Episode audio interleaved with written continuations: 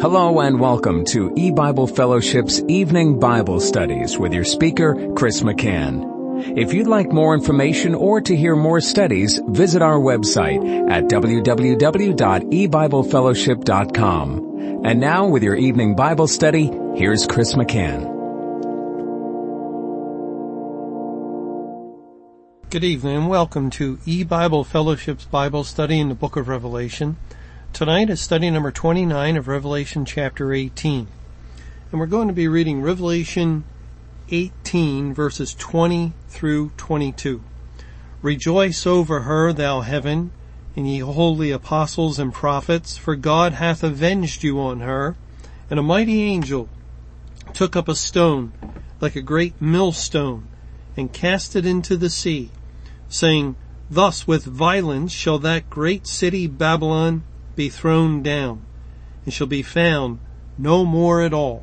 And the voice of harpers and musicians and of pipers and trumpeters shall be heard no more at all in thee, and no craftsman of whatsoever craft he be shall be found any more in thee, and the sound of a millstone shall be heard no more at all in thee. And I'll stop reading there. Now God is uh, describing the judgment of this world, typifying it by the judgment upon Babylon. And we were discussing verse 20 in our last study. And before we move on, I just want to comment on the last part of verse 20, which says, For God hath avenged you on her. The Greek word translated as avenged is Strong's number 2919 and it is krino. This is the word that's translated as judgment. There's also another word in the Greek that is not apparent in the King James translation of it, and that is uh, a similar related word, Strong's 2917, also translated as judge or judgment. And literally, the last part of Revelation 18 verse 20 reads this way, God judged your judgment on her. And here God is uh, speaking of Babylon, and Babylon was the instrument of God's judgment on the corporate churches, and God has judged their judgment. As Satan and his emissaries came against the church by the will of God, that is God lifted his hand of restraint, loosed Satan, permitted him to do this, it, and, and therefore according to his will. Yet it was sinful action on Satan's part, on uh, his emissaries.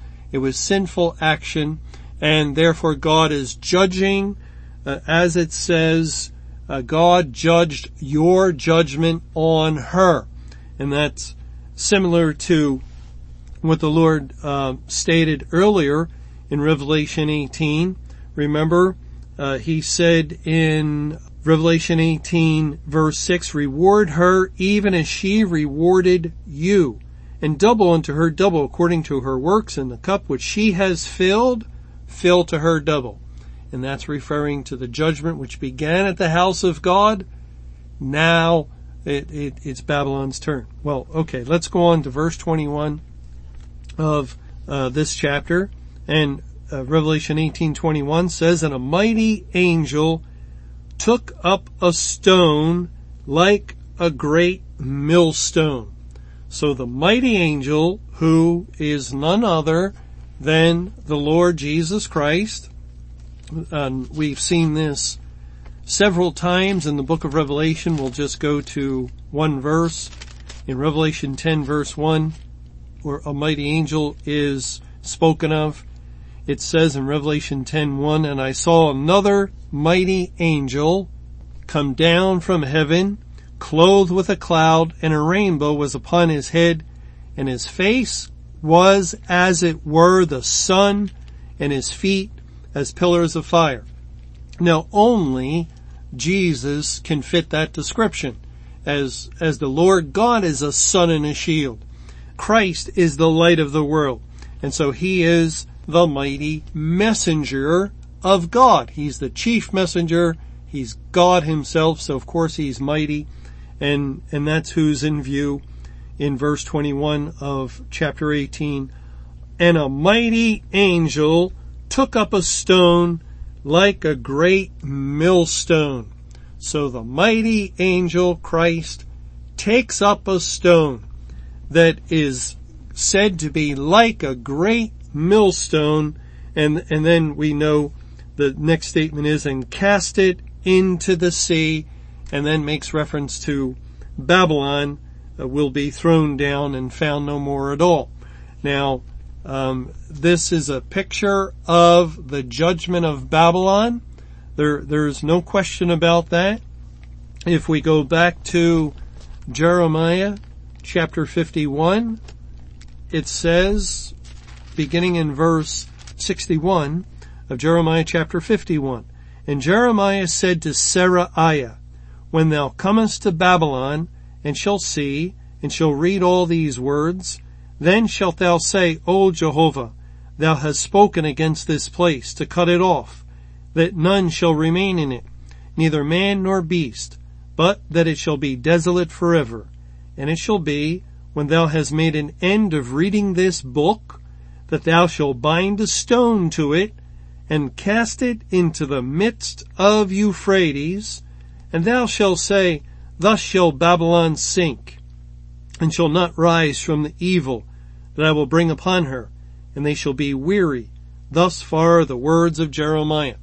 And there is a similar picture as to what God is doing in our verse in Revelation 18, and it's actually drawn from or it's commentary on what God did say in Jeremiah 51 that we just read it's further uh, expounded or elaborated that this is the judgment of God and notice the connection between that stone and the Bible.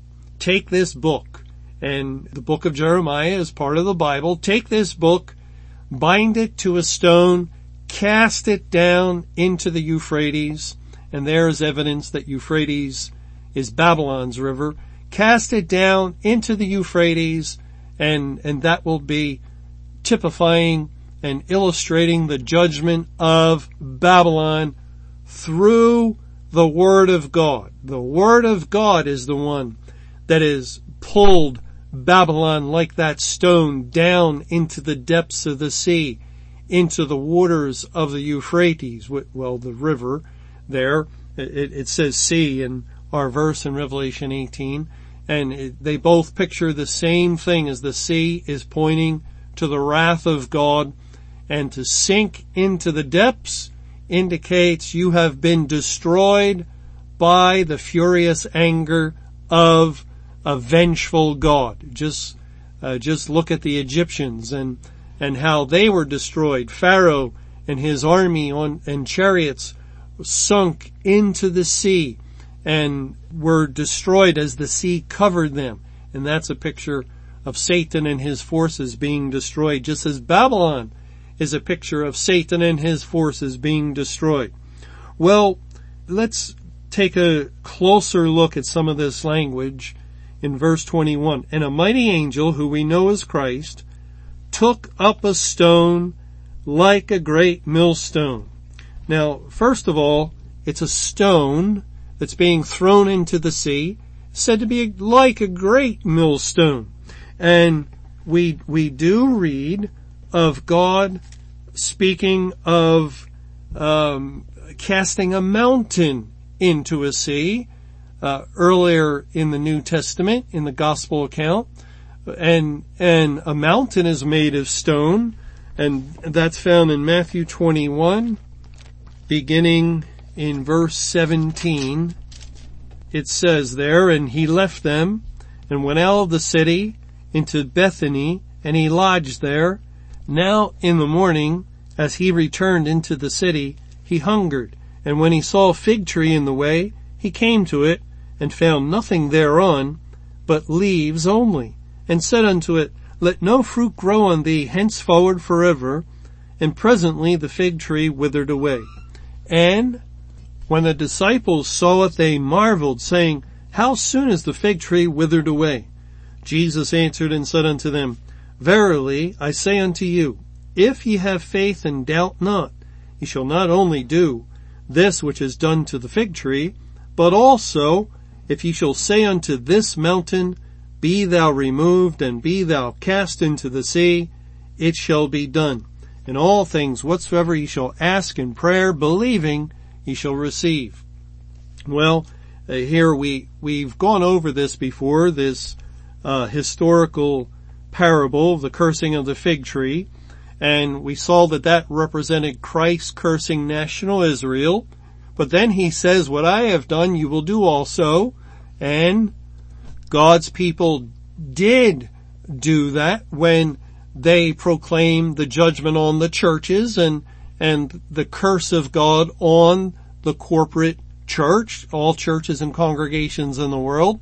And more than that, as, as Christ says, uh, you'll, you'll not only uh, do this which is done to the fig tree, but also you will say unto this mountain, be thou removed and be thou cast into the sea. As God has now opened up information from the Bible to indicate a spiritual judgment on the world, just as he did regarding a spiritual judgment on the church. Therefore, we through faith, through granted us by God and as he opens our understanding to these things and belief of them, that we curse the fig tree as Jesus did, that is a, a whole corporate body is cut off, and we cast the mountain that represents the kingdom of Satan, Babylon, into the sea through pronouncing the judgment that is written. That is how we go about executing or carrying out God's judgment in the day of judgment. And, and that is part of our role as uh, judging the world with him as we share these things from the Bible. Well, anyway, there they the mountain which is made of stone. Their, their mountains aren't made of wood. They're not made of uh, uh, other things but stone. The mountain is cast into the sea, picturing the wrath of God on the kingdom of Satan, just as Babylon is typified or representative of Satan's kingdom. And now uh, God is saying that he took up a stone. And by the way, the Greek word translated as took up is the same as removed in Matthew 21 verse 21 that we just read. That be, this mountain be removed and cast into the sea. And so through the use of that word also, God is directing us there. Even a little word God can use when we compare scripture with scripture to lead and direct us into the proper way.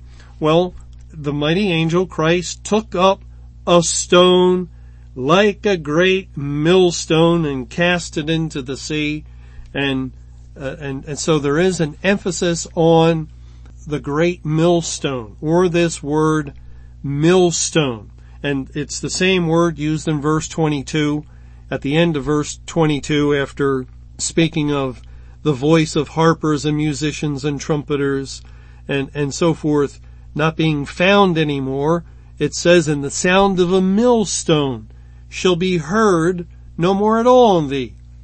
Well, uh, of course, you're not going to hear the sound of a millstone because Christ just took it and cast it into the sea. And, and therefore it is gone in that sense. But the, this word millstone in these verses leads us back to Jeremiah chapter 25, to verse 10. And I think we'll see the relationship once I read it. In Jeremiah 25, verse 10, it says, Moreover, I will take from them the voice of mirth and the voice of gladness, the voice of the bridegroom and the voice of the bride, the sound of the millstones and the light of the candle. And further on in our chapter, in the next couple of verses, we'll see that very same language, which means that the uh, word millstone in Revelation 18 that's mentioned a couple of times is um, the equivalent of this Hebrew word translated as millstones. There are a couple different Hebrew words translated as millstones, but this is the one that, that we want to track and follow.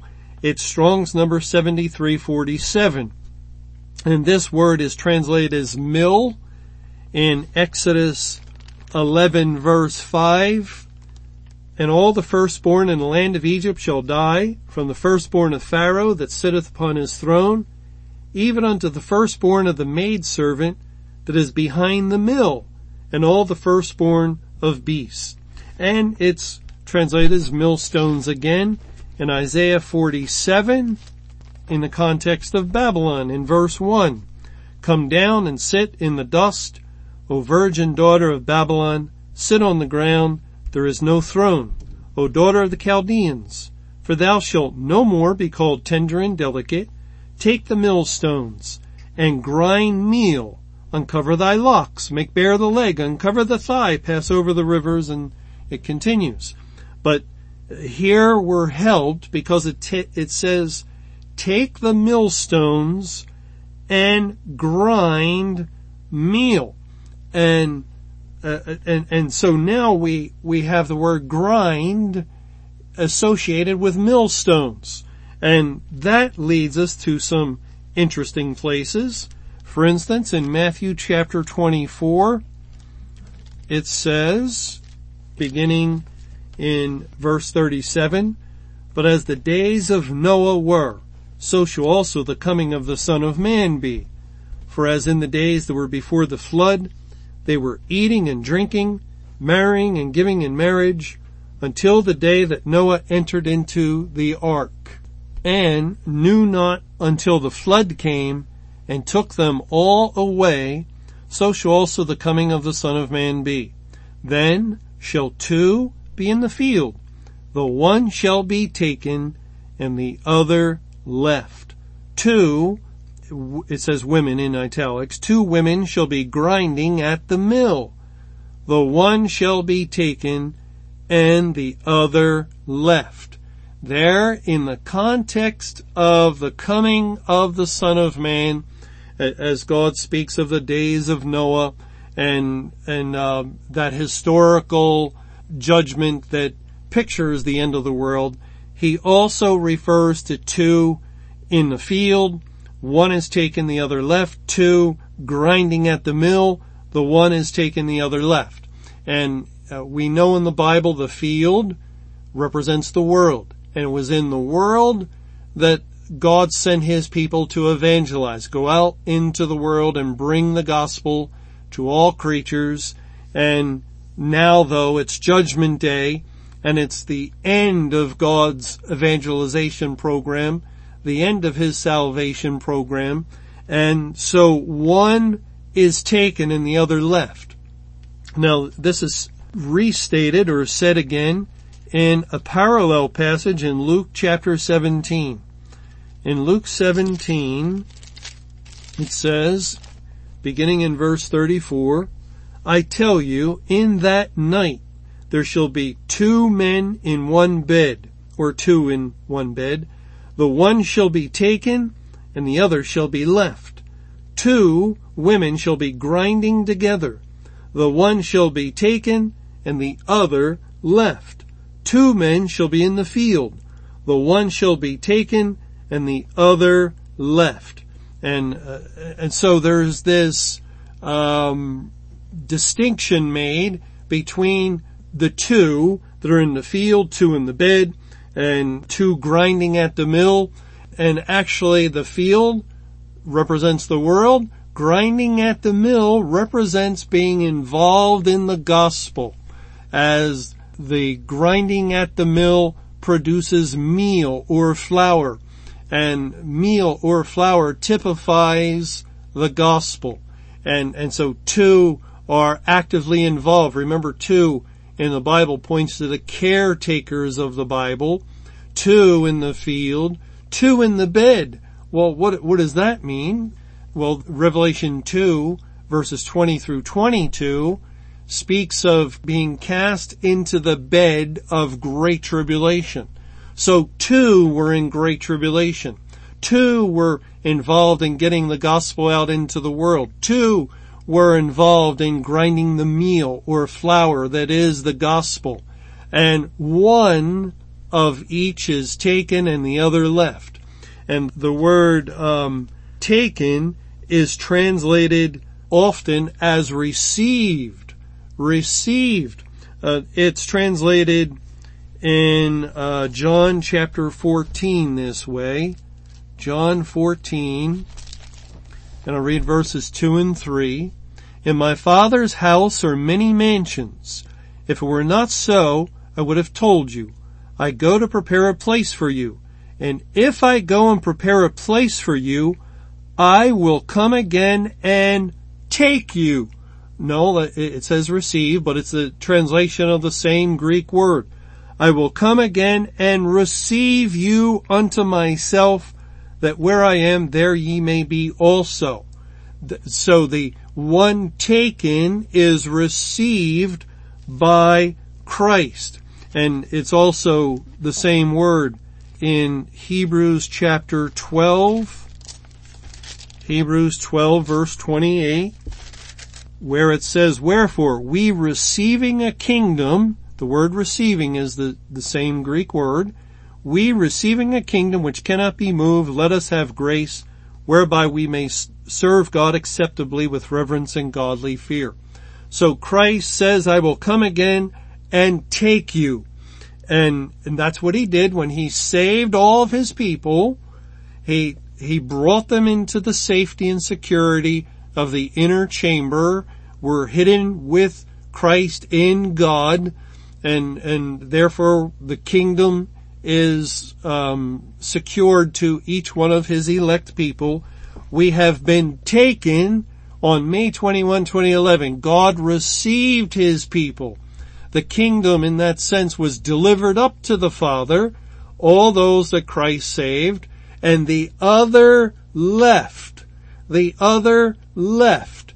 And, and the word left is translated as forsaken. And uh, where, where were they left? Well, they were left in the bed, which points to great tribulation. Uh, they, they were left in the field, which points to those that were involved in getting the gospel out to the world. They were left grinding at the mill, and, and that is, uh, we, we could understand that they're still about, uh, they're still attempting to bring the gospel to the world. So they're still in the field or they're still involved in the work of grinding meal at the mill because they're still bringing the gospel or uh, since they they fail to recognize God has ended the great tribulation and brought about the day of judgment, they believe they're still in the great tribulation and God is still saving is what they're insisting on in all these cases. They have been forsaken and as a result they don't have eyes to see what the Lord did spiritually in ending his salvation program and therefore they continue on involved in the task that previously was a, a fine task, a good task. We, we should have been involved in that. But when God ends it, and concludes his salvation program, then we ought not be involved any longer in that. Well, Lord willing, when, when we uh, get together again in our next study, we'll take a look at this language, this interesting language here in Revelation 18, 21 and 22 concerning the millstone being cast into the sea and, and how it involves the day of judgment. Thanks for joining us for E-Bible Fellowship's Evening Bible Studies.